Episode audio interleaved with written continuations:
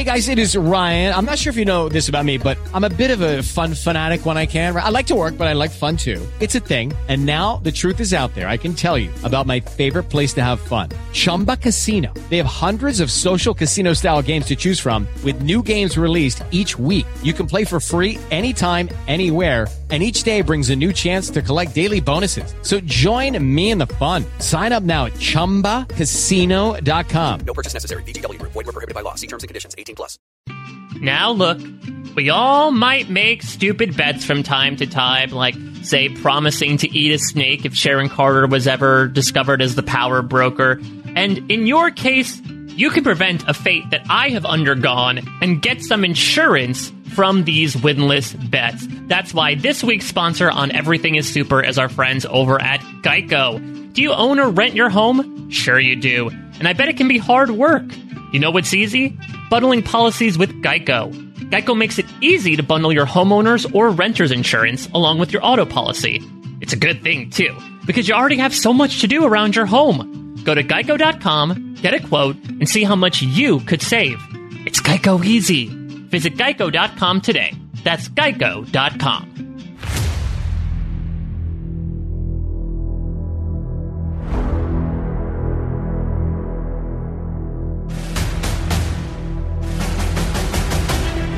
The world outside your window may be murky, but in here, everything is Falcon great as we are capping off Falcon and the Winter Soldier here on post show recaps. Hello, everybody. Mike Bloom here. I'm so glad I provided that intro because I've earned a, the biggest grimace from the other three members of the panel. And I, I do say three because uh, we have a special surprise guest who really was not a surprise if you heard us mention his name many, many times in the previous podcast. But we've got one final thing. We've done six straight weeks of coverage of the Falcon and the Winter Soldier. It's time we wrap this baby up and move on to not only what's coming next for the MCU on television, but also what's next on Everything is Super, because we've got a little bit of time between projects. But we are here to first wrap up Falcon and the Winter Soldier. So, of course, let me welcome in the panel. First, of course, the great Kevin Mahadeo. Kevin, how are you?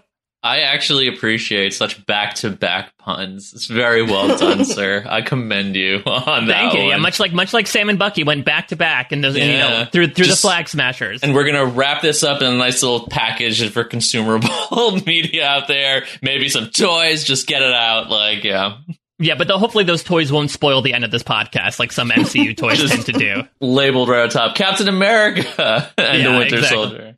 All right, Latanya Starks, how you doing? You got any toys in your background that spoiled the end of that of any series for you? No. uh, no, and I won't say what I'm thinking uh, when you ask me about that. but this is great. It's so great to see all of you. I love it when there are more dudes. Just bring them on in. Let's just leave that as like the tagline for everything is super. I love it when there are more dudes uh, because I think that that's probably the highest compliment that will ever be paid to this podcast. But of course, we are not alone. It's not just the three of us this time, beaming down from the moon with handfuls of cheese and cheesiness. I'm so happy to welcome back the great Josh Wigler to Everything is Super. Josh, hi. I leave for six weeks and you're eating a frickin' snake? I leave for six weeks and you're eating a snake because of what you've done on the pod. I'm never leaving again. Yeah. I'm, uh, I'm back also, on the this podcast and I'm never going away ever again. That's crazy. Hi everyone, all my sweet friends. Oh, how I how I've how I've missed you. Oh, oh, I've missed you all so much. I've heard so much about this person. This Oh Josh my God. Wagglesler, I It's- believe is the name. It's me, the power broker. Oh, Well, we did keep reminding viewers, like, you met that guy, Josh, you know, it's just not reminders. Sharon, uh, it's me, the power broker. Uh, man, wow. Well, I didn't realize Power Broker. I mean, it makes sense. He's coming from Brooklyn, right, Uh, alongside Bucky yeah, Barnes. Yeah, Yeah, it's clearly. me, the power of Brooklyn. Uh, Power my, Brooklyn. yeah. Power Brooklyn. The Power I'm the Brooklyn just pa- sounds I'm like the a, power like a broker. fitness influencer on Instagram. this is Power Brooklyn. Check it out. All right, I'm Sounds like- doing, uh, here I am What are- at what are Power some of, Brooklyn. like- I'm doing burpees for five straight days. You What are too. what are some of like the quick hit like if I had been here things that would have happened like the power broker probably would have been like a recurring thing. Probably a Uh, lot more singing, even though there Yes. weren't that many musical aspects invoked. Uh, There was no No. Agatha all along, really. But I feel like you would. No. If if the pre-show to this podcast is any indication, it would have become much more musical. I think I would have done. It was Sharon Carter all along. I think I also realized in our intervening weeks Uh. how much Sharon Carter sounds like Aaron Carter. Mhm. Yeah. Who's in the house? I mean, yes, that's what So that my brings to question mind is: for you. Did the power broker beat Shaq? Is that what Sharon Carter was doing in the months that she's been away in Mm. Madripoor? I'm not in order sure. to beat the Power Broker, you just have to beat Shaq. Yeah. Not even necessarily in anything in specific, just anything that Yeah, comes that- to that's, how, mind. that's how she ascended to power so quickly. She just had to beat She had to beat Shaq. Yeah. You're the power broker now. anything. Did Sharon Carter get summoned to the Space Jam during the blip? Is my question. I So saw that's where that's where Nick that's where Nick Fury's going, right? Yeah. Yeah. Isn't that where Sweet. Captain America is? Yeah. Yeah, he's- he's with, he's with the in the Monstars. Yeah. In the Space Jam. Yeah. Got it. It's uh, I saw so- the best tweet about that, which was um, after the trailer was released, someone's just like, "If I could challenge LeBron James to any sport, I perhaps would not choose basketball." and it's just like, yeah, if you could challenge LeBron James to anything, why would you choose the one thing he is notoriously really, really For good the at? challenge, you know, Just like yucks to, to be things the up. best, you got to beat the best. This is like that study that showed like there's like a majority of dudes who think that they could beat Serena Williams at tennis, and it's just hmm. like what not what nonsense. I love like, it. I I'm love are so you it. glad that like money it. and time went into that study. That Yeah. sounds like a very I love it. I that sounds love like a very John Walker type of thing, I right? love it. Like, I Exactly. don't, I don't need the super serum. I can do this. Yeah. yeah. John, Walker's De- great, John by the way. debate me Walker. Unbelievable. Yeah. Well, let, let's start talking about Falcon and the Winter Soldier proper because Josh, I'm, I'm going to stay on you here. Of course, we were missing your lovely voice for the past six weeks, but I know. But I'm not only were back. you- the No, power no. broker. Yeah. Oh no! And he's coming to Bed Stuy where he belongs. but, but before we, you know, you've you've obviously been not only tuned into Falcon and the Winter Soldier and then some, considering how much uh, coverage you had done it during your time at Inverse. So Yep. let's let's get your overall takes. What were through six weeks now that we have this story fully formed and wrapped up, quote unquote? What were your thoughts about the Falcon and the Winter Soldier as a series? Yeah, I, there, there was so much that I really, really liked. There was a ton that I loved, and then there was stuff that really didn't work for me. Uh, you know, kind of highs and lows. I think like to like put the the cart before the horse. Like I imagine Falcon and the Winter Soldier for me is like uh, either like high low tier MCU or like mid pack MCU. I haven't like put it on like the map for myself. I think that uh, like my my top uh, my top line item is that like clearly the Marvel Cinematic Universe is like such a special uh, cinematic achievement, such like a singular cinematic achievement. Um, but when it comes to like uh, trying to like break new ground in television, Marvel is like dusting off some rust. Like there's still some stuff that they're just I don't think they quite understand like structurally about how you make TV and how that experience is different than the experience of making um, movies because I think like with their movies they're making like episodes of a show and that's different. But when when you're then making like episodes of a show where the show is supposed to be an episode within the greater show, like it's just complicated. And I don't know that it like fully fully works the way that they want. So some like pacing stuff. Um, I'm certainly like you know very much of the uh, like the the galaxy brained opinion of like clearly a pandemic thing was like cut out of this like something like story or got was like it? Or was it? you know, whatever. Uh, like story, like story clearly got like scalpeled out of here. Like changes were clearly made um, somewhere along the way here. There are some twists in here that I think are among the worst in the MCU. The Sharon Carter stuff makes actually no sense as far as I'm concerned. I really need like Uh, like I've heard like there, there's like some theories of like, well, what if she's you know what if she's actually still working with Nick Fury and like this is still like you know she's like she's not a bad person like this is act like I don't know. What if she's I- a scroll? You what, know- what? What if this follow up? Who cares? Right. Well, I mean, I I care because care. like, I I want this suppose. I want this to Kevin, you were make talking about the person who beat Shaq. Thank you very much. But then, but then, like, there's like the structural stuff where it's like, uh, you know, she is revealed as the power broker in the middle of an episode, and then they do the post credit scene where they're like, the post credit, like, the mid credit scene is like, "Hi, I'm Sharon Carter. I'm the power broker," and then the end credits, the post credits is. In in case you didn't get it before, I'm the power broker. Like it's just like the like the structure of it is just like made no sense to me. I didn't Um, get it before though, Josh. I needed them to say it two times because I didn't get it twice. I mean, it's I just mean, Mike it's- didn't get it the first time, and now he has to face I consequences. So, so, I, so I've been meant to understand. Um, but then there's some things about this show that I think are exceptional. Um, Carl Lumbly for life, um, who I have I have adored him as an actor for a long time. I'm a huge fan of Alias, and he was one of like the central fixtures of that show. And he's such a good character on that show. Um, and like this is like kind of like given me like I, I feel like I've been like bitten with the bug of like I want to do an Alias uh, rewatch uh, for the first time, and it would probably be like 12 years or something crazy like that. Um, he's just so good. I think the Isaiah Bradley character was excellent. Um, I love Mackie. I really do. Uh, it was great. Like I was, you know, so like what my life was like around Falcon and the Winter Soldier is I was waking up at 2.30 in the morning every Friday. Uh, and turning on the show at like 250, 255 is like when it's online at Disney And I'm just annotating. I'm just like note taking furiously. And then when the episode's over, I'm getting, uh, the recap up as, as soon as humanly possible. Uh, and so like, it's like very much like you're plugged in and like you're just going when you're in that, in that mode and you know just like i'm basically like my process when i'm when i'm note taking an episode of tv or if it was a movie or something is like i'm basically like transcribing the show is sort of like what my notes look like.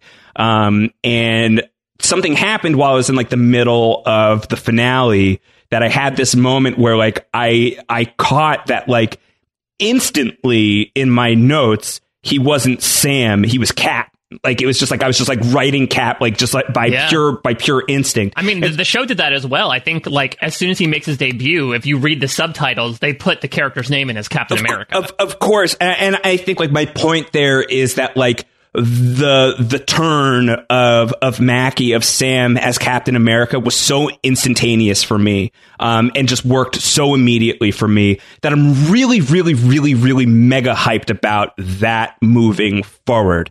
Um, and his performance just all season long really, really blew me away. Um, and Sebastian Stan too uh, the scene of Bucky in Wakanda and just like the tears in his face, like I was crying, he was crying, we were all crying. Uh, it was it was really beautifully done. Um, so as far as like the Falcon and the Winter Soldier, like the characters, the actors, uh, I was I was just so moved by them and so impressed by them, and I'm so excited about what they're going to do with them moving forward. But like there are also a lot of like wobbly things along the way um, that didn't quite land for me, and I think like a lot of that is uh, is a Marvel issue. Some of it seems to be uh, from a creative standpoint. Lots of complicated uh, things surrounding John Walker uh, and the final landing point that felt so tonally strange to me. Um, yeah, I think that you know a lot of word soup. Uh, I would say I I really uh, like if I had to like give it a final grade, I'd say like I, I'd give it probably like in the B plus range, somewhere like B B plus. But like my you know I would say like my lowest MCU score is probably like a C plus. So uh, it's not you know not that bad. Like maybe a C C minus. I don't know. Is is it though? We both saw Thor: The Dark yeah, World and yeah. I mean that would be pretty low. They'd be pretty low. But like, Wait, I this- know, but, uh, but they're like they're outliers, right, Kevin? Like Yeah, the, for me, course. like they're, they're like really, really like you know, like when I'm saying like lower tier or mid tier, I'm still talking about stuff that like nine times out of ten I would choose this over you know so many different things. Well, to- so to many that other point, I know uh, that- that- universes, extended ones or otherwise. Exactly. Dur- Well, during the I know during the WandaVision feedback, I know that uh, Kevin, you sort of gave your impromptu Infinity Stones ranking. Let me try to invoke that again. I mean, do you have, especially now a week away to sort of wrap your mind around the show? Do you have like an overall assessment of it? I mean, it's really tough because like part of me does feel like it's it's almost on par with WandaVision in different ways. Like both both shows had a lot of strength and a lot, I think, of weaknesses of what did and didn't work. I think ultimately WandaVision had more that worked that didn't, and Falcon sort of ended up in the middle. So like if we're giving I think I what I, I ranked WandaVision kind of close to like Iron Man one, right? Like this like Yeah, idea think you said like of- you said it was a solid four out of six, is I believe what you said. And I think like that is close to where we are here. Like maybe this is like a 3.8. Um, but I, it just it's hard to to break into the upper echelon of the Marvel universe, the Marvel Cinematic Universe. And to Josh's point, especially, I think that you know, yeah, just because you're good at one particular type of medium doesn't mean you're going to be good at the other ones. They take different skill sets. Just because you can write a novel doesn't mean you can like do a movie. You know, like different media exists for different reasons. There's a lot I don't agree with with Alan Moore when he talks about adaptations of comic books. It this ties partially into that. When a story is written or being told, you're writing it for a specific medium. And if you're going to adapt it, just because you can do it in one doesn't mean you're going to be ex- excellent at the other. And I think for here, there's a lot of um, there's a lot of stuff that the Marvel, the group who did the Marvel Cinematic Universe have to learn. Like, of course, there's been Marvel TV, but that's been a different group to debatable, you know, success, um, on, you know, on certain occasions. So I do think there's a lot that they're learning. Um, I think the ones that I think are going to be the best are maybe going to be more episodic. Um, is epi- yes episodic? Like I think Loki might fall into that range. I know What If will fall into that range, and I've, I've been really pumped about What If, and I think it, it will hit that note. So I think that's some training wheels they're trying to like they need to stick on. I think they were just like, you know, we can drive a car, of course we can ride a bike, and it's just like, well, put some training wheels on first. And so I think they need to slap those training wheels onto this bike before going down a hill. Yeah, I mean, as someone who can drive a car but may maybe have forgotten to ride a bike, that metaphor really hits home for me personally. uh, we we did have some new Falcon and the Winter Soldier content this week, at least not a new episode, but of course, much like WandaVision, we did get the uh, Marvel assembled sort of like behind the scenes docu series about the making of the Falcon and the Winter Soldier. LT, I know you watched it. Uh, do you have any takeaways from what you saw over the course of that episode? I love those assembled shows so much. After uh, watching that one, I immediately like went to go find where I could buy comics. It just Mhm. made me really want to read some comics, uh, which you know is probably it's capitalism, but also fun. Uh, capitalism, but make it fun. Uh, so there's that. They're they're clearly in this show uh, talking around the pandemic or kind of about the pandemic Yeah, and there's there's this weird section where they said that they were going to film part of it in Puerto Rico. I think that's that's where they were going to film a lot of like the uh, the the refugee camp stuff, and then Puerto Rico had an earthquake. They were still going to go, and then they had another earthquake, and so they said, "Okay, let's go to Prague." And then apparently, within like three days of going to Prague, the pandemic hit, and everyone had to be sent home. shut down for eight months, right? Yeah, it's tough. Yeah, yeah. Uh, so that's almost as much as we get in terms of information about that. Uh, it's just that little bit of a story, but I think it would have been a good opportunity, uh, you know, for first of all, for people to get their story straight about whether or not the uh, pandemic actually did interrupt filming uh, and, and change a storyline. And then for them to, you know, PR the hell out of that and say, this is what happened here as opposed to being like, nope, everything was great and we've got great people and Marvel is great. Did you did it, did you know Marvel's great? You just see Um, the yeah. outline of like the mouse head, right? Just off to the Yeah. corner, just like staring at them. You just heard every now and then, like, that's right, say that. Ha-ha. Well, it's, it's really interestingly tinged though, because one thing that I've really loved about Falcon the Winter Soldier as a series is because I do think, to Josh's point, like some of its more macro thematic elements, especially when it came to the titular characters, I think were incredibly well done. And so when you see you know, Malcolm Spellman and Kari Skogland and Nate Moore talk about it, it's really cool. And you find out things like, for example, uh, we talked about how, hey, Sam Wilson is uh, not a Louisiana boy initially. Apparently, Spellman went to Mackie's background specifically and was like, I want this to feel personal to you. So we're going to include these elements in. I think, I think that's a really cool idea. And it's clear that there's a lot of thought given to, to those specific things, right? They're talking about uh, how, you know, you can't be the same person in every room that you walk in. And I think Anthony Mackie says directly, uh, he was always thought about how does a black man represent a country that does not represent him? Kari Skogland had a really interesting quote where they were talking about how do you recover from Endgame, and she very much said we have to go from the macro to the micro. Right? We had a literal clash of the titans, the man from Titan himself. Let's go back to something that's a lot smaller. Uh, and she said the new hero is really a first responder, which I think was incredibly interesting, uh, given also recent events. But this idea of like, all right, this was not exactly a uh, uh, a small bananas type of plot. This, but this is less of a let's save the universe type of thing. And so I you do, definitely, I do wonder if, like, you know, just like, uh, it's something that I've been like churning in my head a little bit, even like as far as like I know that they did this on Netflix already, but they seem to like not care about anything they did with Marvel TV. But like something that I've been like chewing on is like the new Avenger, like is not an Avenger, he's a defender, right? Like, you know, like that is sort of like that is the new Captain America's thing is like he plays defense, not offense in, in many ways. Uh, and I think like as we're like looking towards like how do you get out of like sort of like the Avengers of it all, or like what do you do next? Um, I think like it sets a tone that I actually really do like quite a bit. I love that first responder idea. I think is uh, a really cool part of why this version of the character, um, of, of all the things that didn't work for me here, like this stuff really worked for me. Well, you have just in the bigger scope of it, like you know, to your point, Josh, right? The first first responder versus an Avenger, I guess, is that like let's think about this. Like, yes, it's about to happen again. I don't know why it's been happening so much, but it has been.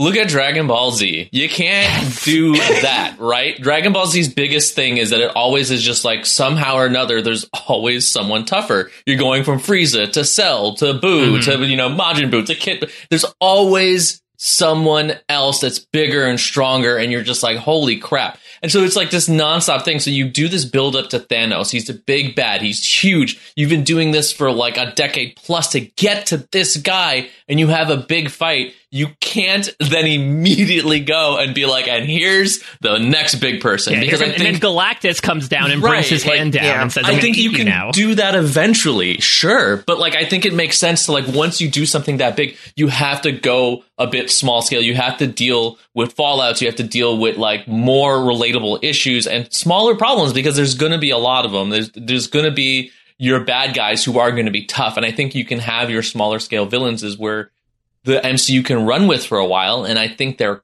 going to. I think they'll thread the stuff to something bigger, something more dangerous. But this makes sense, right? Like you, you have a different era of heroes uh, at this moment. You know, um, oh man, a, a new new reign is what they called in the comics. If that was bad guys, but like it, it's Wasn't that, Dark you know, Reign? Dark Reign? Dark Reign, Dark Reign. Yeah, you're right. We're going That was the- towards that that, was the for whole- sure. that was the Norman Osborn obviously, thing, right? Yeah, Yes, yeah, yes. yeah. Not to be confused with Purple Rain, which is something completely different. That's so good.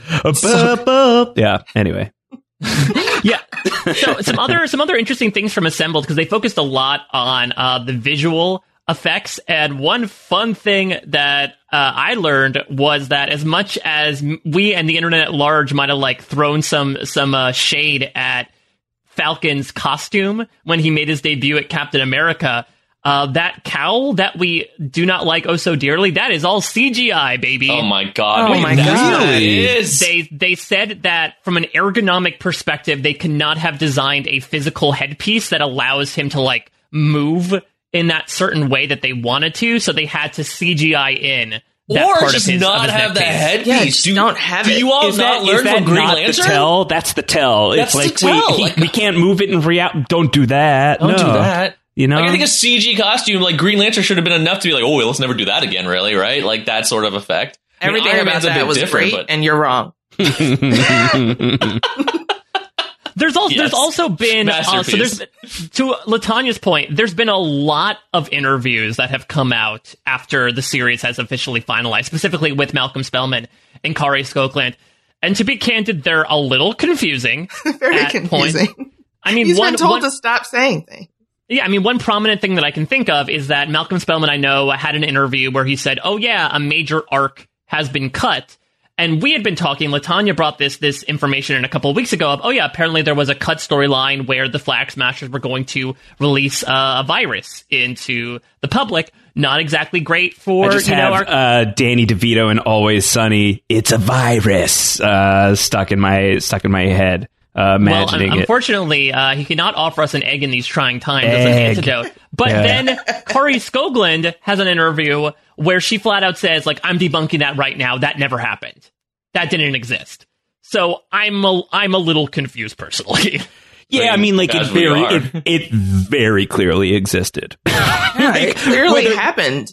They shut down for eight months. whether it whether it got filmed or rewritten is another. Uh, you know, like if it got filmed and scrapped and then reshot, or it was written and not filmed yet and then like revised. But it was definitely it was definitely there, and like there's like there's so much. There's so much that like the vaccine stuff. So much of the Flag Smasher storyline doesn't make sense, and it feels like something is missing. Um, so like the exact details and the particulars of like what specifically was removed that will be the subject of urban legend probably to some extent forever. Um, but like some things there for sure. I mean, we have eyes and brains and can process information, so like it's pre- eh, debatable. Uh, you know, it's pretty clearly that something is there. Uh, like whether or not like it is something as severe as like they shot like hours and hours of stuff that just like they then chose to like uh, scoop out of the end result, I think is an, is another question. Uh, I don't know that I'm, I'm like all the way there, but like something was there for sure, hundred percent. Uh, and like, how else to explain the fact that that storyline just did not amount to to anything? I'm now imagining the urban legend reboot where someone kills someone else, and it's just like, yes, this is the urban legend of the virus storyline that never happened. Yeah. Captain America and the Winter Soldier, and that's how Yeah. you die. Yeah, It's a very I mean, particular. I'm I'm sad. I I. I feel like this is a show like I don't know like if this show is like there's like a degree to which like Sam's like is like inspirational. He's he's like he's he- huge. you know, and so like we're in the, the shit times, you know, and like I would have I would have. I would have actually, I think I would have appreciated like new Cap, like being like, it's going to be okay in the middle of like some sort of like virus story. I think I actually would have been like, oh, thank you. You know, like I think, I think I was, I, I would have been, you know, I think it would have been an inch because so many people are now like trying to figure out like how do you make pandemic fiction, which is terrifying. Oh God, because like the like the delicacy with which this is going to be dealt with is very heavy handed. I think, uh, but like I feel like maybe there was like a version of this where like it could have been pretty artful and interesting and powerful to deal with like uh, that that level of collective misery as well, um, and like filtered through the lens of a character who's just so great uh, in Sam. I I would have loved it. I think whatever happened, I th- I think this choice to like clearly like move away from something that was important to the story, you feel that.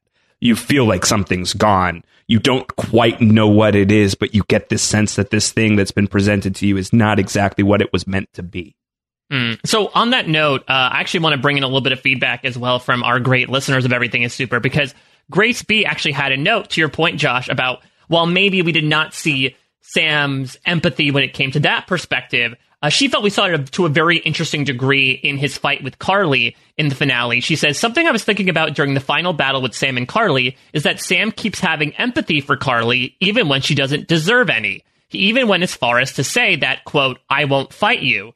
And it made me feel like this is the only reason they made the main villain a woman, so that she could get sympathy or the audience would understand why Sam would give her sympathy. I just can't imagine Sam or any hero saying, quote, I won't fight you to a man. A lot in there, but Kevin, do you have any thoughts about what Grace is saying with regards to either Sam's empathy and or perhaps the utilization of Karli as a character? Um, yes, I, I think that's interesting. Um, but uh, the part that bumps for me is is the second half, right? Like, can't imagine um a male character doing that for another male character, but that did happen. That is Captain America and the Winter And the Winter Soldier. Soldier. like he refuses to fight Bucky. Like that's the whole thing where he's like, I'm not gonna fight you and like he, you know, Bucky beats the shit out of him. but like, you know, then then they, uh, you know, get over it. But I, I think that's interesting. I think that's also what's what's interesting is that that movie sticks out for that reason because I think there is a truism to the idea of like you get sympathy from certain types of people, and um, you know, maybe it's playing towards generalized stereotypes when when, when that's happening, but you know, sometimes those stereotypes exist for a reason and aren't necessarily misproven when it comes to like how America reacts to how America sees women as like fragile and you know like oh it, it's it's like the, certain that, women, right Certain right women like certain fine. women exactly. And that's what I was trying to like start to get towards but like you know wasn't gonna hit but like yeah that's my POV and LT I'd definitely like to hear your your point of view on this obviously Yeah, that I had not thought of that honestly. Um, because partially because of the Captain America and Winter Soldier um part, but also partially because in the whole show, Sam's whole thing has been like she's a kid, like she's a misguided kid that went through a lot of bad stuff, and it's been empathy. Like that's I think that's Sam's biggest Captain America trait is It's empathy. a superpower. Yeah, that's a superpower. And so I like the idea of of him saying, I'm not gonna fight you to try to give her an idea of like there are some people in the world that are good. Like there are some people in the world that you don't have to attack because not everyone is bad and and I don't necessarily represent the values that you think I represent. So it's as much of a give and take of the two characters and their respective arcs as much as we didn't get to see Erin Ke- Kellyman's arc in the show, um, which would have been really interesting. Again, I love her as a performer and want to see more from her. And I feel like the only two things I've seen her in, um, this and solo have had just really tiny parts for her. the Um, same so parts I- too which is very funny the exact same part. Yeah, that's true. Still Um, haven't seen Solo, so uh, soon soon, Soon, soon. soon. But I, Solo soon. it, it is interesting because I'll go from like from Karli to that character who I know like people have a lot of thoughts on. So uh, I I have like no frame of reference for it, but I'm excited to check it out because I I think she at the character was kind of like a fail, but I think she was like very clearly just like she's very clearly a very special performer. I'm really looking Mhm. forward to to checking out the rest of her work. Yeah, Yeah, well, that's on that really note- interesting. The sexism question. Well, let, let's yeah, let let's speak on Karli because I know that that Torbjorn, who a great friend of the podcast, uh, very big defender of of the Flag Smasher storyline in particular, and so he's written something in that, that I I would feel I'd be remiss not to read. So he said, While I certainly won't say the Flag Smashers are great MCU villains and have issues in terms of underdevelopment, I fundamentally disagree with the notion that they make, quote, no sense and are bad villains. They're clearly defined characters with a clear narrative direction. The main crux of their characters is that they aren't soldiers. They're normal people who happen to take the serum. They take the super soldier serum as a means to radically kickstart their offshoot party to actively fight against the injustices of the GRC in the post blip world through non murderous means. Parentheses, this changes over time, of course. What, while that's their clear overall goal, I do wish their specific motivation had been a bit more defined. Uh, parentheses again, they almost got there with the tuberculosis, Mama Donya. Uh, this might again hint towards that pandemic storyline that may or may not have happened. But still, their arc is defined enough to understand their base level goals. Circling back to my first point, everything involved with them killing people and their reactions are in line and fully explained well in the show's context. Karli's consistently seen as the most zealous of the group and forces them into being killers, something the rest of the group isn't cool with. Even still, Karli feels justified because A, they deserve it, and B, she doesn't see the actual deaths she causes, whether that's in episode 3 or episode 6. This argument is defeated by Sam in episode 4 during their discussion in showing her very flawed perspective, which she feels is an important antagonist trait until John ruins the moment.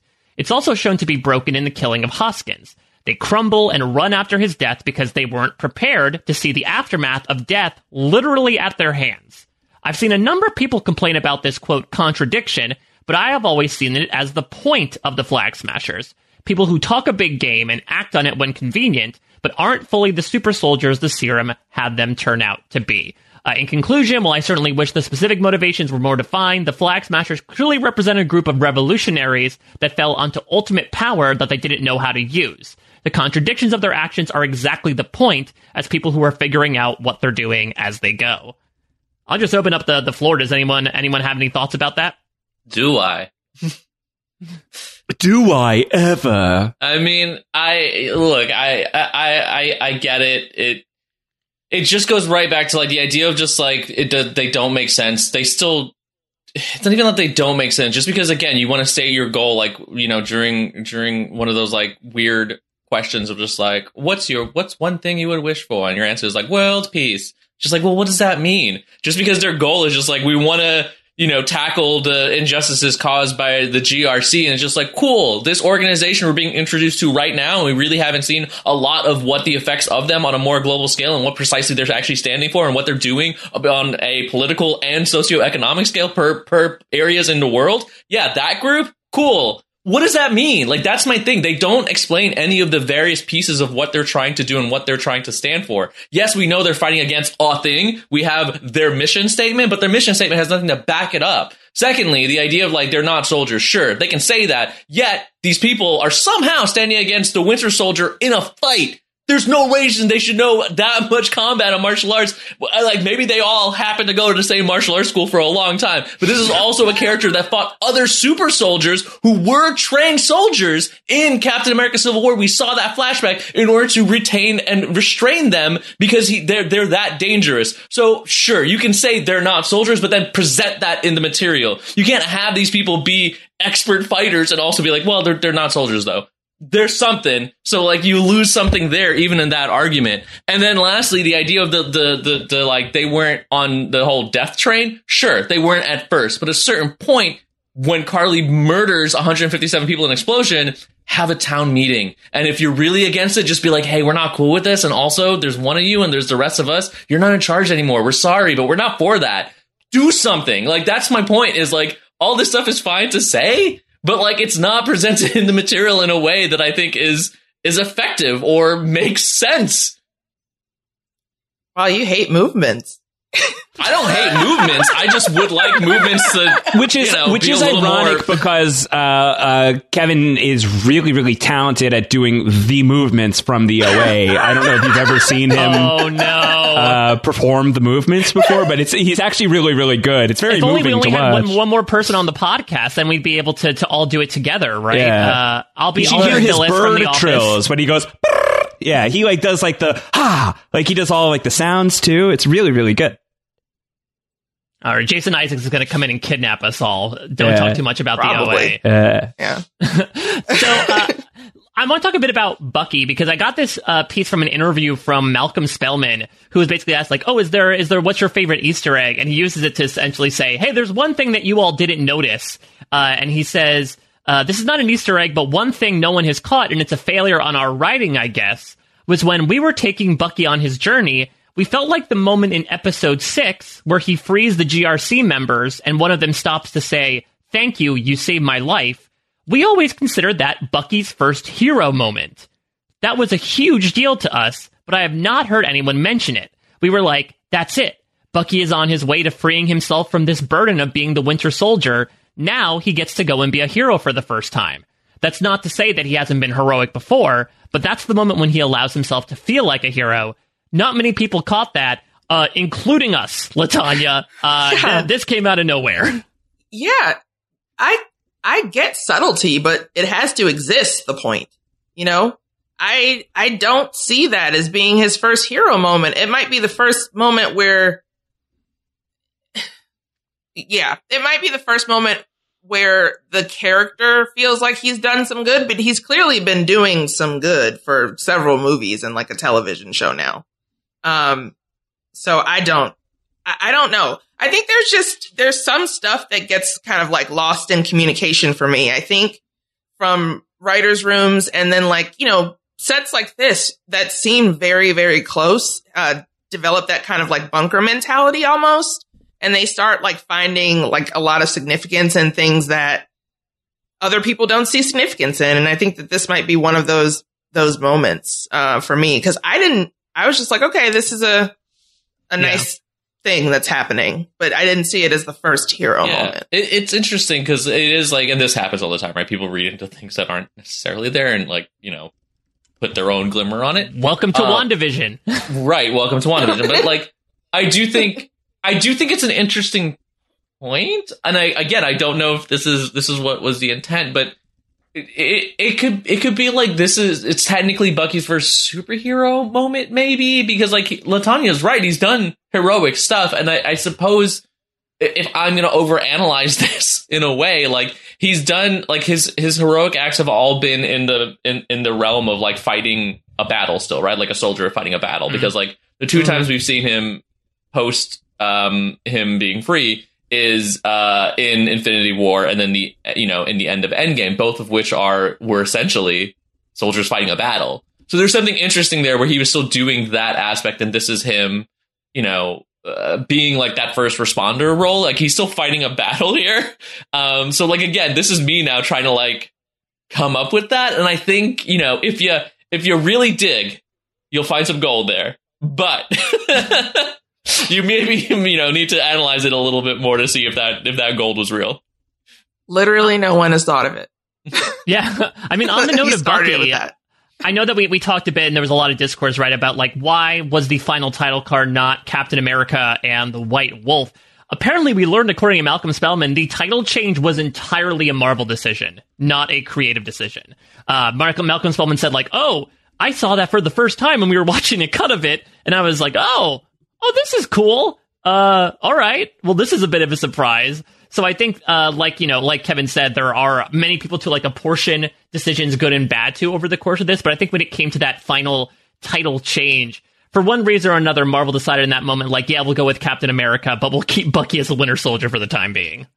They haven't explained the White Wolf thing ever.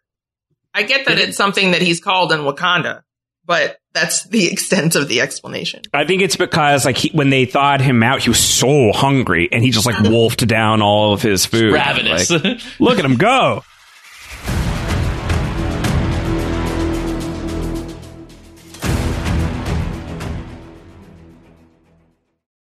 With the Lucky Land slots, you can get lucky just about anywhere.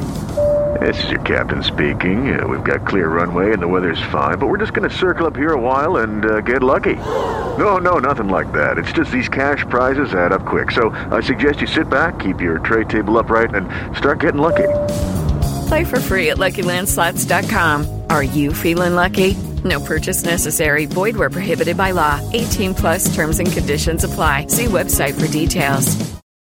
Lucky Land Casino asking people what's the weirdest place you've gotten lucky? Lucky? In line at the deli, I guess? Aha, in my dentist's office. More than once, actually. Do I have to say? Yes, you do. In the car before my kids' PTA meeting. Really? Yes. Excuse me, what's the weirdest place you've gotten lucky? I never win and tell. Well, there you have it. You can get lucky anywhere playing at LuckyLandSlots.com. Play for free right now. Are you feeling lucky? No purchase necessary. Void where prohibited by law. 18 plus. Terms and conditions apply. See website for details.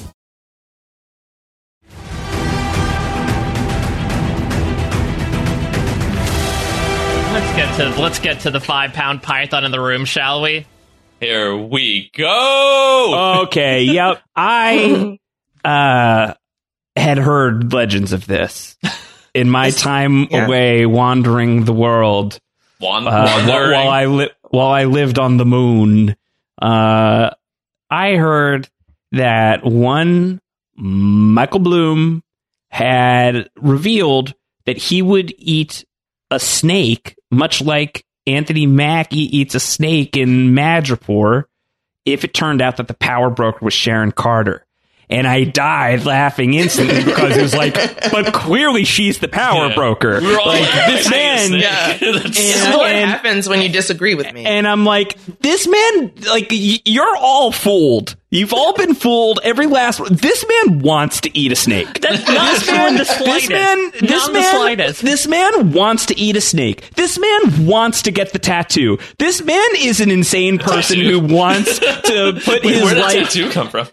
Oh, that's that. If you don't know about the tattoo, then Yeah, I mean, listen, let, like, let this be known now. I am fervently a man of my word on this podcast. If I say I will do something in an event This occurs, is a man- I will go through with it. This is a man who would like to mark his life life via unwinnable bets uh, in in on the record fashion. Uh, so like when I heard this, I was like, Mike, uh, Mike wants to eat a snake. Um, no, I absolutely. This was legitimately for me. This was like so hopeful. Of like we can't go down this path because it's so do this. It's a bit. obvious. It's a bit. that if What did you wanted learn about hope, Mike? What Yeah. did you Well, learn? because the first two episodes were like so damn good specifically that I'm like, okay, this feels like it would definitely zig where we think we're zagging, right? So clearly this is not the case.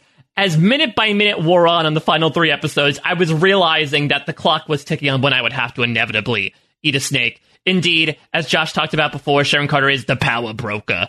And so the power broker. and so here I am. That might sound might like come gutturally out of me after I eat this. Oh Uh, my so I am indeed here to eat a snake. Uh-huh. So what I have right now, you know what? Actually, So much to say about that. I'm so um, excited. someone I, I someone I know in the Post Show Recaps Discord asked if we could get this on video. So I'm gonna I'm gonna record myself here on my phone doing it now as well. yeah. Also, though, we are re- literally recording video right now. We are you literally know. recording video. So- but I'm going to do this right now. But if you're a patron at Post Show Recaps, you're going to be getting this exclusive video because we don't usually post the videos for these. No, things. we don't. And by the way, if I may just interrupt and do like a mid episode commercial for the post show recaps patron program. hey, sign up. Sign up. I haven't been here for a while, so I haven't had the chance to say the news here on everything is super, but like I'm I've I'm I'm coming back in a very big way. I'm going all in. Full-time podcasting here Post Show Recaps. We want you along for the ride. This is a very exciting time. Patreon.com slash post show recaps. You sign up and you get the incredible moral victory of contributing to a thing that you love. Isn't that sweet? Isn't that delicious? If you need further incentive, then you get the power broker. I don't know. Uh, you get so many podcasts. No one wants in- that. yeah, you get so many podcasts in your patron feed. We release so much exclusive content for the patrons of post show recaps. You can sign up at the Discord level. There's so many things. You'll get so many new friends. Oh my God, the friends you'll make. Uh, there's a really incredible community surrounding post show recaps in the patron program. We want you there. Patreon.com slash post show recaps. It's the start of the month. The other thing that you can apparently get by signing up at patreon.com slash post show recaps is a video of Mike Bloom eating a snake. And with that, Yeah. Mike, I turn it back to you. I don't know if this is an incentive or a disincentive. All right, I'm going to make myself because if, we'll- if we'll use this video, I'll make myself big Yeah, screen here. okay. Uh, okay, so here's what I did. So I, I did my research. I tried to see what types of snake I could procure. Uh, the vast majority of it didn't necessarily like sell by the pound. It was pretty much like, okay, you'd have to buy the whole snake if you by the want to eat gallon. it. And I and I have demonstrable Snakes by the gallon. Exactly. I've been. I just. I. I know certifiably if I had brought a whole entire snake's worth of meat into my house, I would be kicked out of it immediately by my dear wife. Correct. And I, I want. I want to stay here. All my stuff is here. I don't want to be kicked out of my house. If I had brought home an entire snake's worth of meat, Hey, I, we're eating I, snake I feel tonight. like I feel like it's important to linger on that phrase for just a little while longer. If I had brought home an entire snake's worth of meat, You also know there's just different sizes of snake, right? Like, so you could have brought home the smallest amount of snake meat. There, there was no. pocket. No, it was. It was all. Well, I'm not going to go out and get a garter snake, Kevin. What do I look like? I'm going to Go go hunting for hunting in the garden creek. snakes. Drop it on the grill, cook it up. No one would know. No, no. if I had if I had brought home an entire snake's worth of meat. What an incredible turn of phrase. It's very even than- important that we just like, you know, acknowledge that before we move Yeah, on. maybe, maybe one day if I make another bet that fails, I'll change my Twitter bio to an entire snake's worth of meat. Yeah, I mean that is how I would describe Mike Bloom. He's not a snack. He's a snake's worth of meat. Absolutely. An entire snake.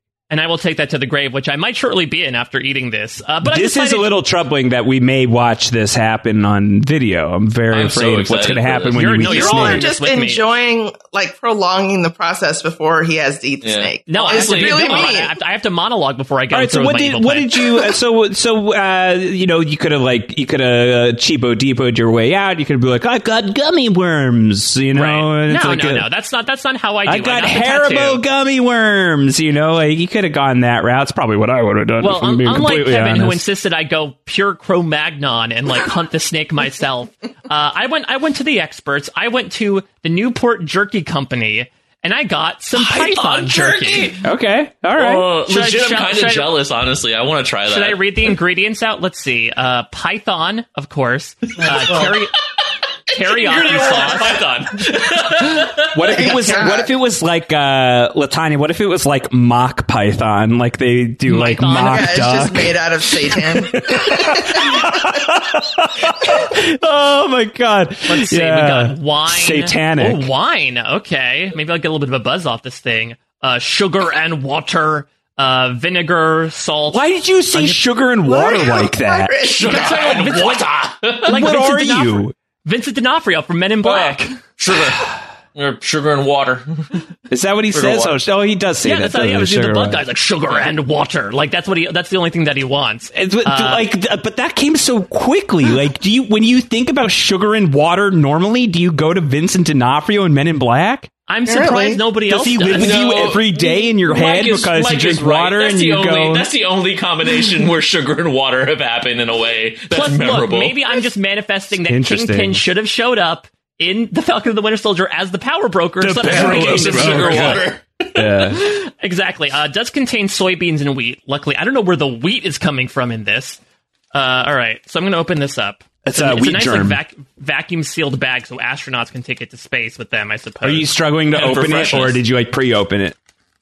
Oh, he opened it. Ooh. He's he took a big yeah, whiff. maybe don't put your Oh, what Here, in there. I'll, I'll do the commentating. So he just so Mike just uh, put his entire face into the bag, uh, and he sniffed it, and his Oh, it all facial came in reaction one lump. And his oh, facial reaction snake, it looks like. was very similar to ours when he made his joke at the start of the podcast. that is a snake's worth of meat. Uh, Mike has removed a huge hunk of snake jerky that he's now trimmed one tiny piece off, and it kind of looks like Florida is sort of the shape of the, of the piece so of snake California. jerky. I think it's more so it's more California. Well, California. now The he reverses it. It kind of looks like California. I'd say Floribama Shore. Yeah, Here we go. So yeah. here's so- Canada. Here's Florida. I Uh-huh. can do all the states if you need me to. to Um, oh, here's here's also a little bit of a minutes before we Can you, this. I'm um, not a Can you just like smell it? Like, can you run it under your nose real quick, like a mustache, like a cigar? I don't know, okay, like so I why a definitely, I mustache. definitely That's get not hints right. of teriyaki sauce. Like that's pretty much all I smell okay, on this yeah. right now. So it's a- got that. good. It's got that yaki on it. Okay. Yeah, it's and might be yucky as well. I'm admittedly not a big uh, jerky person. I may be a jerk, but I'm not a jerky person. So I'm not sure. Like, if you're going to ask how it tastes, how I might describe it might be the taste of jerky altogether. uh, so apologies about that. I'm not a connoisseur. Are you um? Can you do us all a huge favor and like not chew directly into the microphone? Okay, I will. I will pull the mic away. That I'll that's just I'll- like the the like the the the ASMR. Like it's just like that's gonna sound really upsetting. Wait, don't you mean ASMR? I Yes. didn't. Oh He- no. Yes. Yes. That's fine.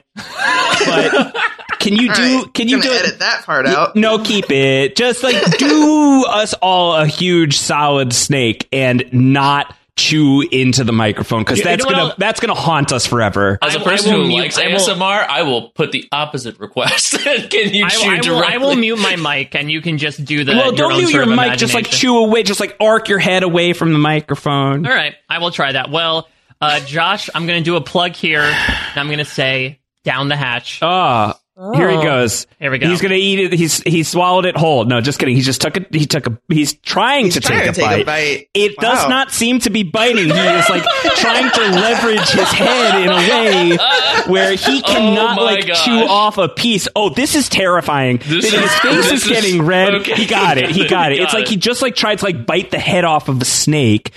His face is kind of scrunched up now. It seems like he's transitioning to the point where like maybe he kind of doesn't hate it, but he doesn't love it. His face is sort of like uh yeah, now he there's like a serenity that has washed over Mike yeah. Bloom. Yeah, he looks he looks okay. He looks all right. He looks like Yeah, he's on and- the other side of this. He's fine. It tastes like nothing. Uh, Yeah. it, tastes, it tastes like like dr- really, really, really, really, really dry meat. It looked and teriyaki tough. It looked very tough. That is tough. jerky. You have described That is jerky. That's Yeah. what a jerky is. Yeah, it All looked right. tough. It looked tough. He's continuing to chew because it seems like he probably. I probably mean, I'm going to be didn't. chewing through this for the next like entirety of the podcast. yeah, yeah. You Great. could spit it out into a Kleenex if you No, needed I just to. swallowed, so I'm okay. Okay. All right. Well, there you All right, go. There we go. I ate, I ate right. some snake. Yeah, Mike Bloom ate a snake. we watched it happen. I'm really glad that I came back to the podcast in time for this. I would have been very upset to uh, to miss that. Uh, drinking some water now to wash it down. A new water bottle, I see, Mike Bloom. Uh, It's my he- snake eating water bottle yeah, specifically. he's- I got yeah, it for the occasion. For the You occasion. Order the jerky, you get a water bottle with it. It's a limit was limited deal, but Thank, you yeah, know. thank you, Newport Jerky Company, for the request. Uh, I will say it's not particularly for me, but if you're a jerky person, this is certainly one type of it. So check it out if you're You know interested in eating snake. Mike? If, if you uh, if you don't want the rest of it, uh, just send it over to my place. I kind of want to try. Oh my this. god, Kevin, get your own jerky. I will Venmo you. I will Venmo you some money. Just send it over. I'm gonna. Kevin, I'm gonna eat the rest you're of that snake. going to you're going to and now you're going to pay money. Well, he for spent Mike. money on it. I don't You're wanna just- to- just Kevin. take You're from going him. to you're going to pay money for Mike Bloom to send jerky across the country that he has already opened. Yeah. Not just any jerky, snake, Snake python jerky. jerky. An entire snake's worth of meat. A snake's worth of meat. of meat, if you will. Kevin, you're going to pay for that? For the, don't opened, for the opened bag of I don't want it to go to waste, and I feel like to, Mike's to not going to eat it. travel the- So, to you know. travel across the country in these times. These times. Oh no, Well, if we can't trust the mail, what can? not in this economy. Exactly. What are oh, God? Oh my God! What's happened here? Loveliness. Well, Only I mean, loveliness. you know, for those of you who were tuning in to hear that, oh, it's congratulations. coming back up. Oh no, Oh, it's coming Stop. back up. Oh no! Stop it! Stop it! no, just, a, just it's nothing. I'm fine. I'm fine. Mike, are you okay? Are you all right? Yeah, I'm positively satisfactory. I, I'm, I'm absolutely hunky dory. Totally cool. Are you are you are you actually I'm fine. okay? No, I'm fine. Okay, I'm actually you're okay. fine. Okay, I've It's a momentary bout of indigestion, but I we we sally forward. We're we're totally good. Ah, We're I shooting can Sally argue about forward. to finish our coverage of the Falcon and the Winter Soldier on that. By the way, there's so much other stuff we can talk about. Uh, I know there's you know John Walker, Sam Wilson, Bucky Barnes all appear in, in some other aspects. So it's almost like we could put a pin in it as well because we know that Cap Four is in development. Though I think Malcolm Spellman's like, oh, uh, I I can't say anything at the moment, so I won't actually you know He did deny great. my. Uh, there's a great video from Yahoo with Kevin Polowy, uh, who interviewed Malcolm Spellman, and he like he does like the great like journalism thing of like so great we've heard about Captain America four, so can you tell us all about like knowing that you're not going to get the the answer, Yeah. uh, and like Malcolm Spellman just like not only doesn't take the bait, but like uh, like refuses to take the bait in like the most entertaining way, where he, he says to Kevin, he goes. Kevin, I like you, but uh, it's a really, really funny video. Uh, if you want to uh, uh, track uh, Kevin Polowy down on, on Twitter and, and see what he what he did, but yeah, like he's like in very like entertainingly just being like, uh, "What do you think I'm gonna do? Like tell you all about Captain America four that Marvel.com hasn't even posted about? Like you know, like seriously. you know, we're not gonna would do love this." for, for one of them to just make it up, like just straight face, make up a fake plot, and just tell the, the interviewer like, "Oh yeah," and, and just let let let them see if they run it. And, you know, well, because like we we, we got like, there. We've got nearly got there with the whole uh, the whole Paul Bettany stuff, right? Well, that's that, I mean, like that's a joke. I mean, legit. When someone asks like an interview, because like Josh said, this always happens, as if they will spill the beans. I would love someone to almost like just make up an entire plot, then have them print and run it, and like, because what else are they gonna do? They ask, you know, ask silly questions, get silly answers. I suppose. At least with Paul Bettany, he was making a you know like a joke about the the acting with himself. This is like making up a plot to a movie that obviously has just been announced, is an early early development. Anyway. Yeah. Oh my gosh. Unbelievable. Yeah. So, I mean, we're going to look forward to these characters. That and actually hearing that story, Josh, I don't know. I, I've really, really liked Malcolm Spellman, especially being brought into the MCU. I know that as we've talked about, I think maybe some of the choices that they were made, that they made over the course of this, whether purposely or not, were not great and didn't pan out necessarily well. But I do believe what he has brought to the MCU, again, specifically from that thematic standpoint, was really awesome to watch. I, I, I think the Isaiah Bradley and Sam Wilson stuff is some of the strongest content we maybe have seen uh, in the MCU, and so that makes me excited for just him as a as a creator within here. And so I'm happy it's not going to be his his last time. And I guess for all we know, he might become like the Captain America guy moving forward, right? Sort of taking that mantle from the Russos, and that's that's certainly a really interesting mantle for him to hold. I like that you said the Russos, like uh, Danielle. I like Daniel. Exactly. I'm so sorry. Uh, you have to so go so- now. I'm so sorry. Well, uh, let's let's move on here from the Falcon and the Winter Ruining Soldier. Unless, ASMR unless, for Kevin. um, and yeah, unless there's anything else that, Lost that we AMS want to talk about. ASMR is a real, real problem for me. I don't know which way I fall on that. That's like pulling me in so I many know it really it's it's perfectly balanced as all things should be uh, in Kevin's book. But let's let's keep going with everything is super here because while Falcon and the Winter Soldier may be over, this podcast certainly isn't. Of course, we've got Loki coming up in what mid June 11th. June 11th is when Loki shows up. That And is so, uh, that if date is looking at- seared into my brain like Dirk Diggler's name bursting on in blue neon. And so, if you're looking at your calendar, you might realize it is not June 11th. And in fact, it's not June. The question is, how is everything is super going to fill the time between the next big MCU TV project? And for that big announcement, I will leave it to Josh Wigler and Kevin Mahadeo. Hey, Kevin. Hey, Josh. Kevin, I've missed you so much. Oh my gosh. It has oh been man. a long time. We were talking to each other weekly for a year straight, and then for like six weeks we didn't, and it was Yeah, it didn't feel good. It felt Odd. bad. It Yeah. felt actively. It felt actively bad. I don't know what's going Uh, on in your life anymore. I barely yeah, feel like I, I don't- barely know you. I don't know you. You're like you could be the power broker. You could be the power broker. So many things could have changed between the last these six, these last six weeks. I mean, six weeks, six months, about the same time it would have taken It's Sharon about, to do you it. So, six- like, you know, you I know, could have become uh, the power broker in that time period. Why not? So I've mi- I've missed you, Kevin. I've missed you, dear. Everything is super listeners. So I'm back. The power broker's back. And I'm, I got to get rid of that. Oh, that's not going to stick. That's not. It's gonna that- stick. It shouldn't stay. Uh, I I'm I'm back. The power the power broke broker's back. Uh, I'm coming back to the podcast, and because we've got some time before the next MCU thing, these are sort of like the moments where you get your uh, brief foray into Wonder Woman, for instance. Um, Spittersmans. the Spider-Man movies. Yeah, we have an opportunity here to um to cover something that we probably wouldn't normally cover because it's not, you know, tied to any sort of release date. There isn't a thing that's coming up. But what there is is a period of four weeks before we have to start getting back into like Loki mode, because I'm sure we'll do like a Loki preview show. There's four weeks of unoccupied space. And we could have used this time to like do um Invincible, for example, hmm. on Amazon, which I know Kevin, you and I have talked lightly um, about doing this. And I, if if you're cool with it, I'll just say we're going to do this. I Um, think we're cool with it because I would love to. I would love to do what we were talking about. Yes. Uh, so, so if you haven't watched Invincible on Amazon, uh, or if you have and you were like, "Where's the podcast about it?" Well, we didn't do one, and we're not going to do like a weekly thing. The show is over. Amazon's Invincible has finished its first season. It's been renewed for seasons two and three. Kevin and I both watched it. Kevin and I both loved it. For the patrons of post show recaps, we are going to do a one off podcast, an Ooh. everything is super Oh. bonus podcast about Invincible for the patron feed. So another incentive, patreon.com slash post show recaps. If you've been enjoying Invincible, we're going to do a one off on Invincible, but that's not what we're going to uh, plug in these four weeks. What we are going to plug in for these four weeks is um, not the only word on this character, but this version of the character extended across four different movies. I'm not counting the fifth one that this uh, actor was not in, uh, even if it's supposed to take place in that universe. And I'm really hyped about it because it's going to be uh, an opportunity for me to come back to the podcast kind of slowly because I'm sure I'm going to get like five words in edgewise. And I'm actually genuinely happy about that.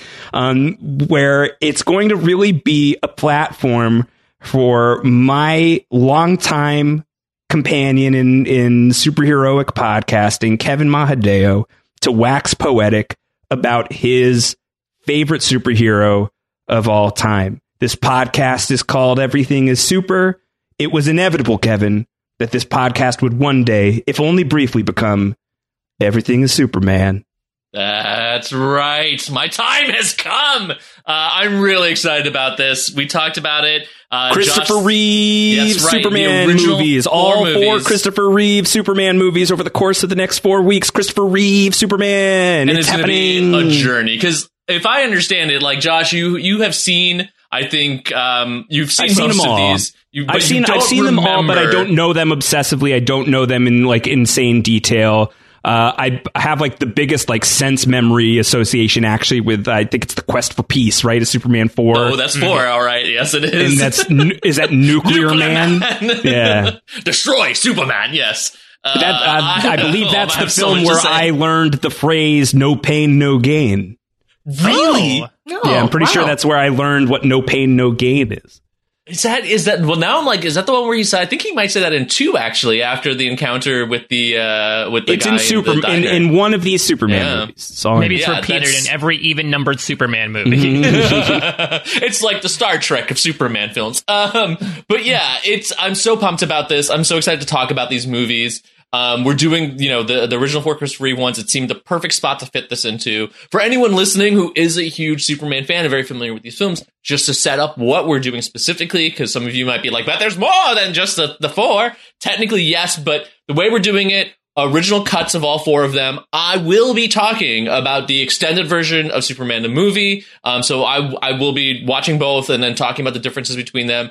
And I will talk about the Donner Cut, but we're going into for Superman 2, the Richard Lester version is what we're going to be talking about mainly, and I will discuss the Donner version. So these movies and, and uh, extra cuts will be talked about. Um, and I'm really pumped to talk about the character as a whole. Talk, excited to talk about this version of the character. Um, for me, Chris Reeve is like the definitive iconic version in how he portrays it. The movies are going to be an interesting discussion as a whole, but like him as Superman is just so perfect to me, and I'm really pumped about diving into that, talking about the comics for a little bit. Um, yeah, and it's going to be great to talk about this with Josh, especially getting to Superman three and four.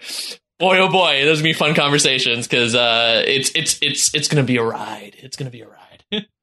Yes, that's what we're doing. Everything is Superman is is happening. I'm I'm pretty hyped about it. As as a wee tot, as a young lad, uh, as a as a, as a small boy, I used to uh, change in and out of a Superman costume like every five minutes. yeah, I do believe we have photographic Well, evidence yes, of pics, that. it did happen. We all saw them. Uh, It if happened. you had joined the, the Patreon at the ten dollar level, at the Discord level, you would have seen the pics to see that this in fact did happen. So it's not like a character that I know like extraordinarily well, but it's obviously a character that I have like very early fondness for. Uh, and like I I think about Superman and I and especially Christopher Reeve and I think about my childhood. So I'm I'm pumped. I think it'll be it'll be really really really fun. So yeah, that's the that's the plan. We're gonna do everything as Superman.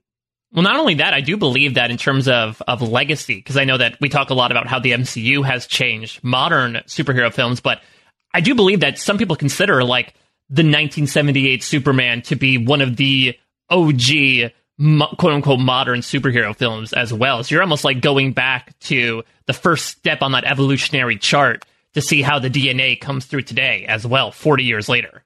Yeah, I mean that movie kickstarted a lot like superheroes in, in the film space. There, was, you know, there was obviously the TV show that existed, and there were uh, one-off stuff that was done, but like really that took uh, superhero films into the modern era and really kickstarted the whole thing. Without that, there was no Batman, and without no Batman, there's very little else.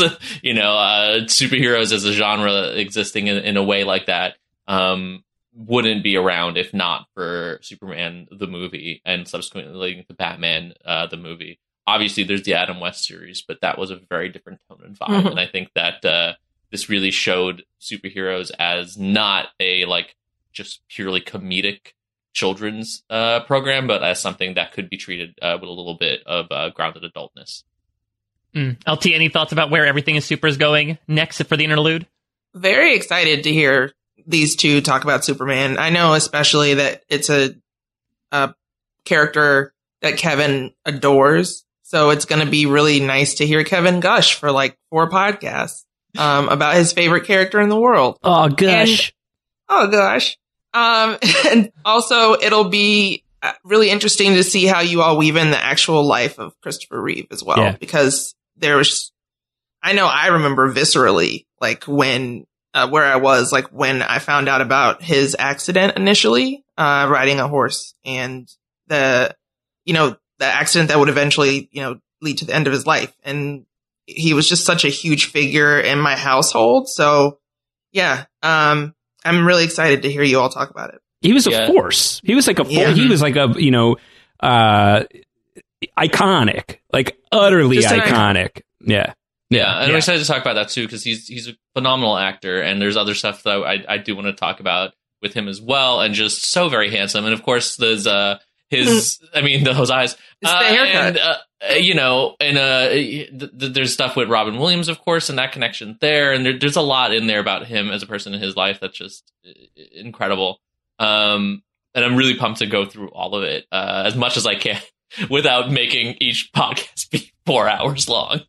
I'm Yeah. That's gonna be the We- challenge. We got some time to fill. Uh, I, I is there because I'm not terribly familiar with the Superman film, so I'm, I'm grateful for this series as well. Is there like a consensus best Superman film? Superman Probably 2. two, right? Two. Yeah. Superman 2. And that's and that's the one with General Zod. Kneel Yeah. before Zod. Yes, that is Yeah. the one with, with General Zod. It, I think um, I think it is the best one. Uh, I'm I'm very excited to talk about this. I, I, I have most of these films memorized, um, and I've I've rewatched them all periodically. Uh, but I'm excited to go into it and, and really delve into it if I'm trying to do what I normally do and compartmentalize parts of myself because it's really hard to do that with these films. But like look in them from other perspectives as well because I do think the, the the movies aren't without their flaws and they're very much movies of their time. But I think there's some stuff that does really well, and Superman Two does extremely well, especially compared to modern day. And I do think some of that will come up. Comparing Superman Two to Man of Steel is going to be inevitable because he is fighting Zod in both of them. Yeah, yeah. Um, but we're not gonna we're not gonna like watch those movies. I I feel like someday Snyderverse stuff could happen. It's not here. This isn't it. This is this is Christopher Reeve Superman. We're not watching Superman Returns. I'm not that interested. I'm not I've also interested. rewatched that uh, relatively recently. Interesting For- discussions for another day. For two very time. big reasons, I have no interest in reevaluating that film. Um, and also, it doesn't fit with. It's not Christopher Reeve. No offense, Brandon Routh. You seem great. Yeah, Seems He's great. I'm watching the Arrowverse right now. He's great as the Atom. He's very fun I- as Ray Palmer. I love it. Like I love one. I like Brandon Routh a lot. Obviously, there's there's a huge reason not to do Superman Returns, and it's not just Mhm. because Christopher Reeve ain't in it. Oh boy, oh boy, it's because someone else is in that movie. Um, and uh, Brandon Routh is so great in the Arrowverse, but there is a specific moment, especially you know, where he gets to don the Superman outfit again, and it's just so incredible. Like you know, since we won't really be talking about him in in in the in the other podcast, I will say like Brandon Routh, given reins to do Superman in a way that wasn't so harkening back to the Christopher Reeve stuff, would have been, I think, an incredible Superman. Seeing him in the Arrowverse when he does it, you're just like, oh my god! Like the Superman that could have been is really phenomenal and fantastic, and I really, really wish he he got to to fly in a way that he was unfortunately unable to um, with that particular film. So we move from uh, one high flyer to another, from Sam Wilson to uh, to Clark Kent, uh, aka Superman, as everything in Super is going to go into the into the first four Superman films again over the next four weeks. Uh, are they streaming anywhere? Do we know? How can people check these out? think HBO Max. They come and go, the Batman Mm. films, the Superman films, but I believe they are all With a subscription, yeah. With a HBO subscription, Max, I believe it's a HBO subscription. Max. Okay, so be sure to, to check that out, and then uh, check back with Josh and Kevin every week as they cover it. Uh, you want you want them to send in feedback as well? No ratings though. I'm assuming. No, no ratings, but feedback for sure. Super at postshowrecaps.com should be very easy to remember this time around. Super at postshowrecaps.com. Or if you are in uh, the Discord, you can let us know in the Everything is Super channel. You can also email me directly, josh at postshowrecaps.com, should you choose it. Um, but yeah, well, we would definitely love feedback. That would be a great way to to help fuel the conversations that we're going to have over the next few weeks. Yeah, send your questions too. I, I'm obviously really excited to talk about it. If you have any particular questions, any any anything you want to know, recommendations, by all means. And I, and I do think that like this can be like you know sort of like a Superman zone beyond the movies for these next four weeks. So like if you've got like general Superman questions, um, General Zod Superman questions. I know I, I gave myself a pause so that you could say that because it came you. to my mind too, and we share a brain. Uh, that if you've got those questions, like if you've got questions about comic books, or if you've got questions about um, like animated versions of Superman, or even if you've got questions about like Henry Cavill Superman stuff, like this this is definitely a, a spot where we could talk about Superman. We've got four weeks basically to talk about the character with the Christopher Reeve films as like the central focus. So uh, feel free to, to to open up beyond um, the Reeve films if those are where your inquiries are taking you. This will be a, a really. all the different colored kryptonites oh, I do. Well, we will talk Also, isn't he It'll be very allergic to magic? Allergic is a strong term, but yes, like Allergic magic is his, and this this will be a fun thing, right? Because like this is stuff I'm excited to get into because everyone's just like, oh, Superman's only weak against like magic or uh, weak against kryptonite. It's like no, he's actually got a couple of things that, that that don't work well for him. Magic being one of them. He can do nothing against magic. If you have like a magical sword, it can cut him, which Wonder Woman has done before. Um, so like, there's a lot of stuff in here that I'm going to be fun to dive into and talk about with this character. Yeah. But if you are someone who's like, uh, ah, Marvel only, get this DC talk out of here. Everything is super. We'll be back uh, early June. As Josh mentioned before, there will definitely be a Loki preview podcast that will get into anything about that show. Which, speaking of the Arrowverse, uh, at least from my perspective, it seems like we're getting into Marvel's versions of Legends of Tomorrow, which seems incredibly exciting. So I cannot wait to watch it. Can't wait to listen to you guys take on Loki as well. That should be coming back with weekly recaps as well. But this is going to be a very fun interlude into uh, everything Superman, at least early Superman, before getting into Loki. And then who knows from there? I don't think any of the other uh, series have been announced for the rest of 2021. I know Hawkeye, I think, just finished Looks like it. So I don't know if they're going to segue. What if is obviously in the can. Ms. so I don't Marvel know if is filming. She Hulk is filming. So Don't forget the movies, right? We got Black Widow coming up. There's, there's, right, uh, but there's yeah, we talked about the. Shang Chi trailer last week. So yeah, there's there's a lot that's still going to keep going, and everything is super is going to keep going as well. But we're going to stop this particular thing. Uh, I just want to thank you all for for having me on this. I know I, I was the the resident newbie, the John Walker, if you will, to sort of saunter in and, and take the the Josh Wigler shield and be like, no. Uh, hopefully I can fit in here. Hopefully I fit in You better than. John Walker, but that's You a low great. bar to You clear. ate a- Did fit in you better ate a than snake. Walker. Unlike, You ate a unlike the You ate a intent, snake. we like you because you did well, not because of one act. Apparently, that was another annoyance in the post, uh, post yeah, um, okay, rap yeah. World. that- These, to yada you know. yada a little bit. Uh, Kari Skogland basically did an interview where the poll quote was a little uh, misinterpreted. She basically said like, "Oh, we're supposed to like John Walker by the end," but I think she she more so meant there were complicated feelings around him, but we walked away with a positive feeling about him at the end, which.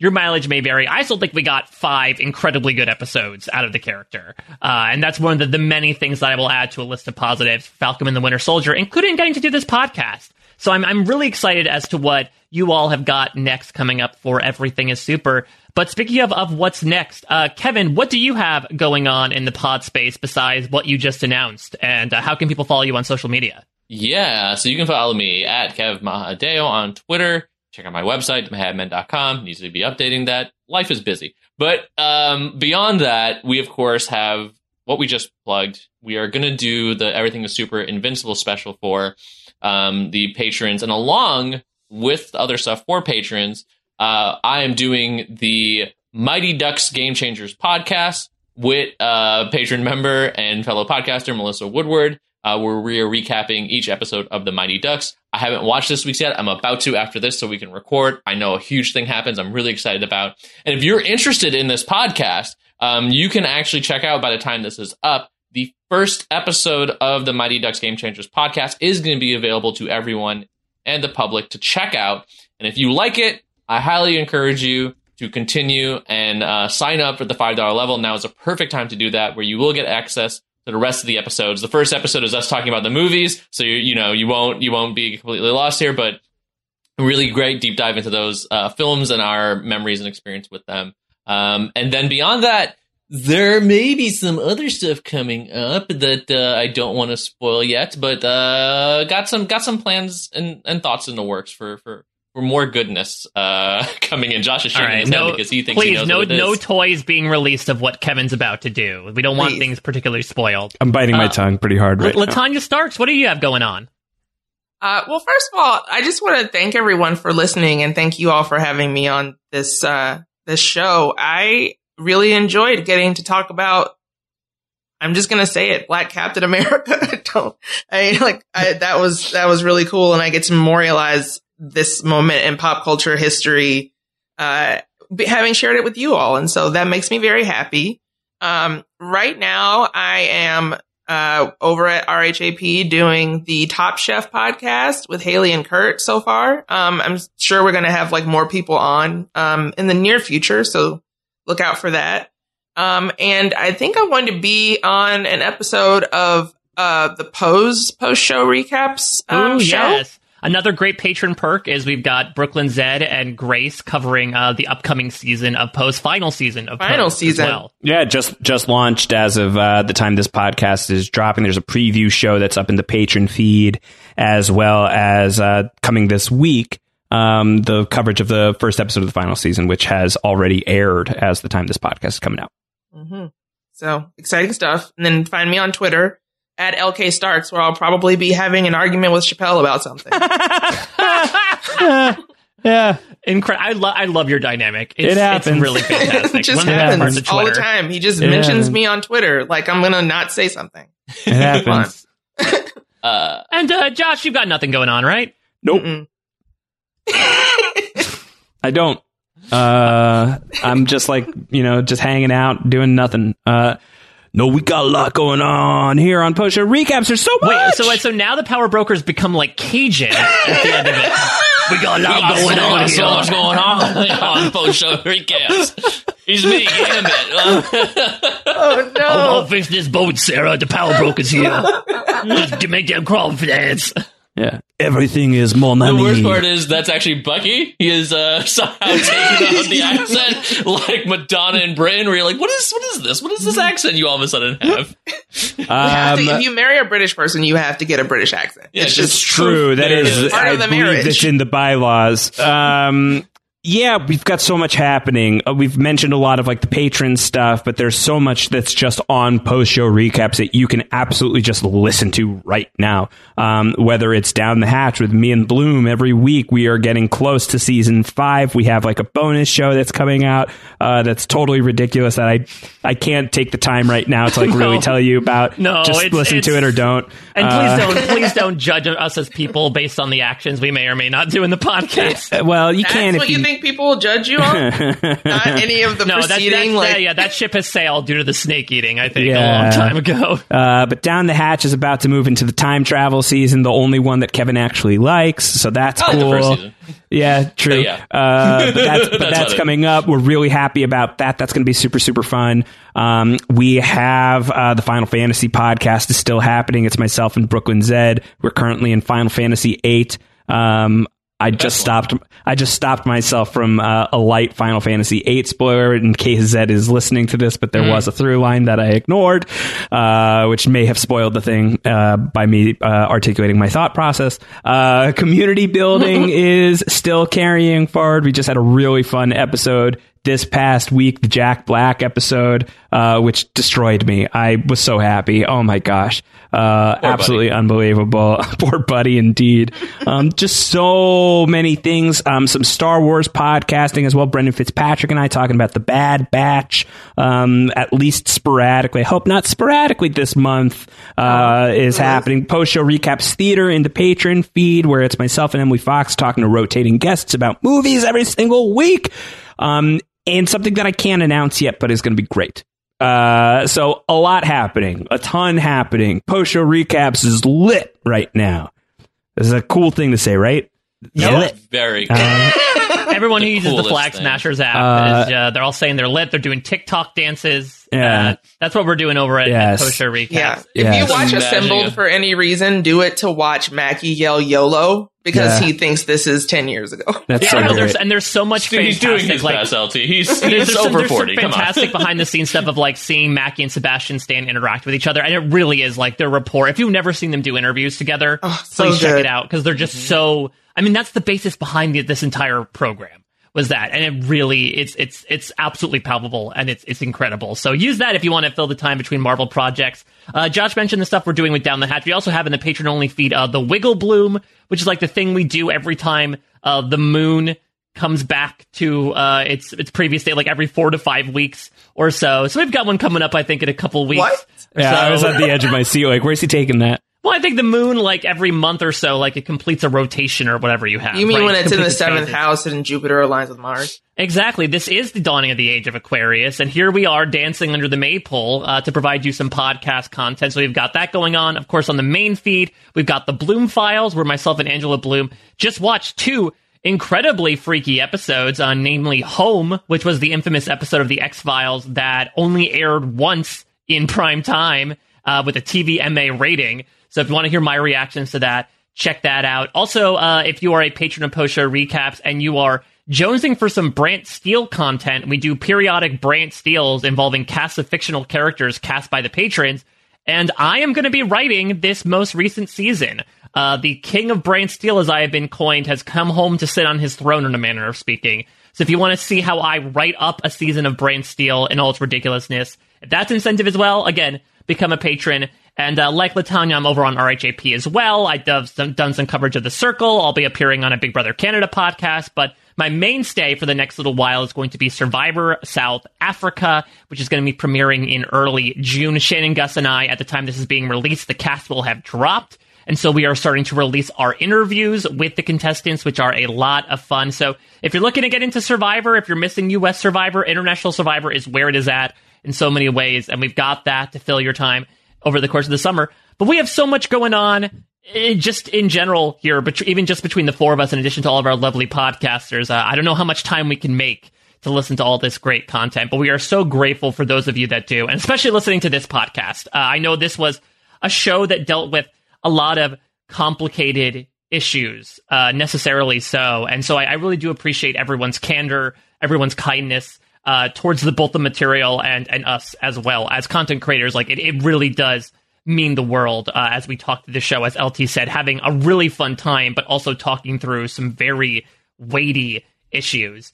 And so everything is super is going to keep flying as they get into Kevin and Josh going into original Superman, 1978 Superman, now streaming on HBO Max. They'll get into it again. Super at postshowrecaps.com. You can also let us know your thoughts about Falcon and the Winter Soldier and what's to come at Kev Mahadeo, at LK Starks, at Round Howard, at a Mike Bloom type, or of course at Post Show Recaps. But that's gonna do it here for everything is Falcon great. And I'm feeling pretty Falcon great, even though I now have Snake in my tummy. Uh, I'm looking forward to seeing what's to come Yeah, next go with sit on a different throne later, huh? Oh my god. A perfect way to end the podcast, I No. say. Uh, thank you all so much for listening. Next week, we start Superman. Until then, dismissed.